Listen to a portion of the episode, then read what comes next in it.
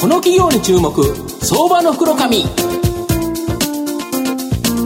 このコーナーはワンストップで情報システムを支援するパシフィックネットの提供を SBI 証券の政策協力でお送りします。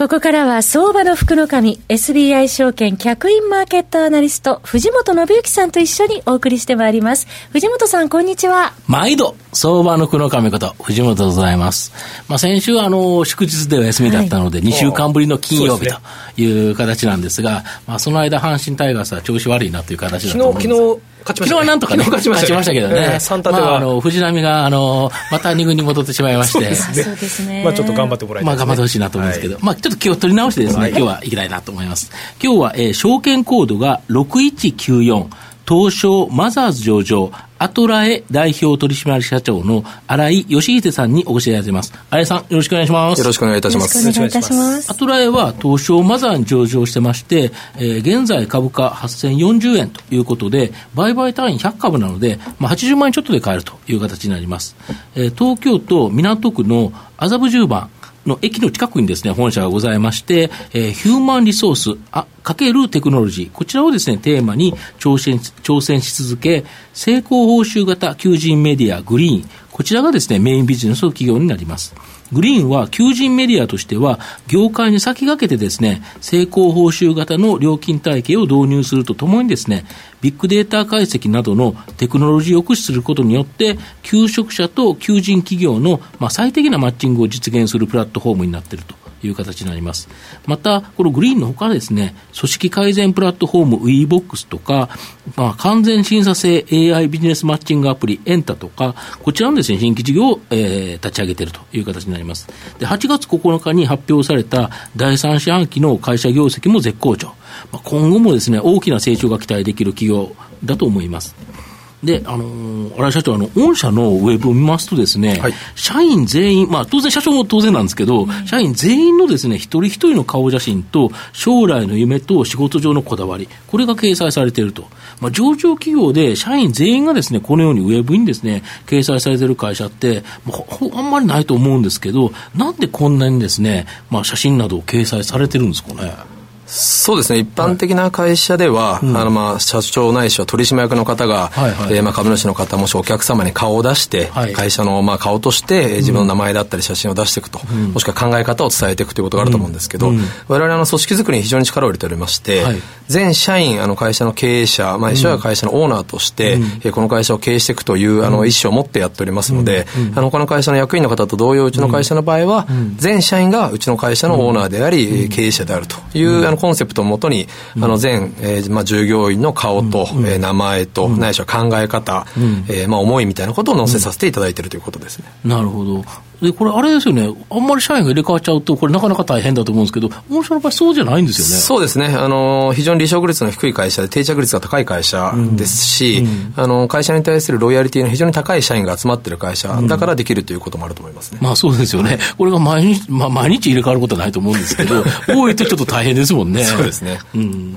あと、御社の現在のビジネスメインビジネスであるですね、この IT 業界の求人メディア、グリーン、こちら、本当に絶好調だと思うんですけど、はい、こののなぜグリーンがですね、これほど絶好調なのか、まあ、その秘密、ちょっと教えていただきたいんですか。そうですね。あの、まあ、グリーンがやってることとしましては、あの、はい、世の中の人材紹介会社と呼ばれるところがアナログに、はい、あの、人が間に入って、求職者と求人企業をマッチングさせてきたわけですけども、あの、そのアナログにマッチングしてきたところを、いかにこのテクノロジー、うん、特に我々はビッグデータというものを使っておりますが、はい、これによってマッチングできるかということをずっと研究して立ち上げてきたサービスでございます。うん、えー、実際この10年間、このグリーンを立ち上げてから、えー、まあ、両者、求職者、求人企業の選考のデータであったりだとか、プロフィールデータであったりをずっと蓄積して解析をし続けてきまして、まあ、それによってオンラインで適切なマッチングが実現できるところまで今やっときたというところでございます。まあ、それによって企業には安く人材を提供できると。でまたあの求職者には、えー、簡便で簡単にいい会社が見つけられる。まあ、そんなことを実現してますので、まあ、いい会社が使い始めるようになって、いい会社が使うからいい求職者が使うという、まあ、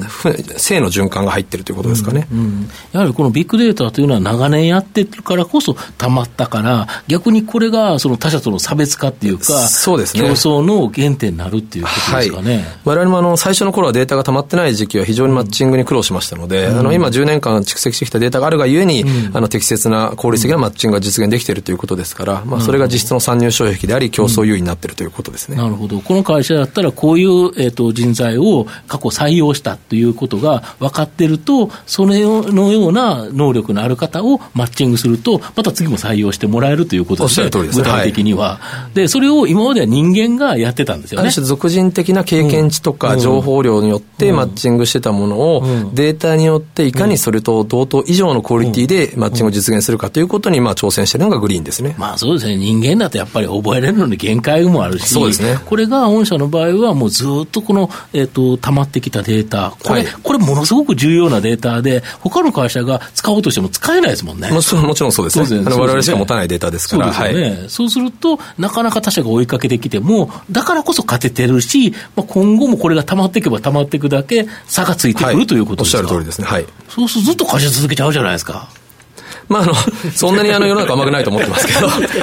あの、当然全く違う技術とかですね、全く違う角度からのサービス、イノベーションが起こると思いますので、あの、まあ、同じモデルで、あの、我々が追随されて、あの、追い越されるってことは基本ないと思いますが、あの、全く違うイノベーションが起こるっていうのは、まあ、このテクノロジーの世界は常になることです。から、そうですよね。あの、まあ、そういう意味では、あの、そんなにあの、安泰だと思ってないですが。なるほど。だからこそ、この主力ビジネスであるですね、グリーンが絶好の状態なのに、この、例えば新規ビジネスとしてですね、組織改善プラットフォームの WeBox とか、人工知能を活用したビジネスパーソン向けるマッチングアプリ、エンタ、これを立ち上げてて、まあ、特に組織改善プラットフォーム WeBox は、まあ、国策であるですね、働き方改革、こちらを促進するサービスで、まあ、数万人規模の企業での一部導入であったり、飲食、医療業界で導入など、もう企業規模とか業界、業種にかかわらずですね、100社以上の超える様々な企業で採用されているそうなんですけど、このサービスってどんなサービスで今後どうなっていくんですかね？そうですね。あの、WeBox というのはですね、うん、あの、組織の、えー、まあ、正確に言うと従業員のエンゲージメントと呼ばれる会社に対する自主的な貢献意欲とかですね、うん、まあ、ロイヤリティとかいろんな言われ方をしますけども、うん、まあ、ちょっと昔言うとモチベーションとか言いましたけども、まあ、あの、今、エンゲージメントっていうのは実は会社の業績とか生産性と非常にあの関連があるというふうにいろんなあのところで言われておりまして、あの、実際アメリカではあの非常に重要な指標と経営指標として注目されています。あの、そのエンゲージメントっていうなかなか目に見えないものを定量的に数値でちゃんと可視化して、うん、えー、その、まあ、経営改善をどんどんしていく、組織改善をどんどんしていって、その数字が改善したかどうかってことをチェックするための、まあ、そんなアンケート型のサーベイツールになってますね。うんうんで、これでやっぱり数値を測るっていうことはやっぱり重要ということですよね。そう思いますね。あの、うん、まあ、人間がその体の調子悪い時に人間ドックを受けて、どこが調子悪いのかってことを結構血液検査だったりしながら、こう測っていって、はいはいはい、で、その数字が悪化してれば当然それを改善するために薬を飲んだりトレーニングを、まあ、運動したりということをやるわけですけども、組織としても、あの、実際に、えー、例えば離職率が高いとか、社員の意欲が低いとか、活力がないっていったことに対して何が課題なのかってことをちゃんと的確に把握することが一番大事ですから、その把握するためのツールということですね。で今後はこれを若干解決するようなツあの策っていうのも考えられていくそうですね、今現段階ではその課題を特定したりだとか、うん、常に健康状態をチェックするためのツールになっておりますが、うん、課題が発見された後にそれをどう解決するかというところまで最終的にはタッチしていきたいというふうに思っています、うん、こうすると、やっぱりこの WeBox 自体もさらに広がっていく、でこれって、えっと、どれぐらいのその例えばユーザーの見込みってあるもんなんですかね？あの基本的にはですね、グリーンよりもさらに幅広い企業様に使っていただけるサービスだと思ってまして、一定の規模の組織体であれば、基本的にどの組織、まあそうですね、50人、30人、50人以上の会社であれば、どの企業でも、あの、まあ、社員とか、組織のメンバーのエンゲージメントっていうのは重要になってまいりますから、これは飲食業だろうと、医療機関だろうと、NPO であろうと、全部一緒ですので、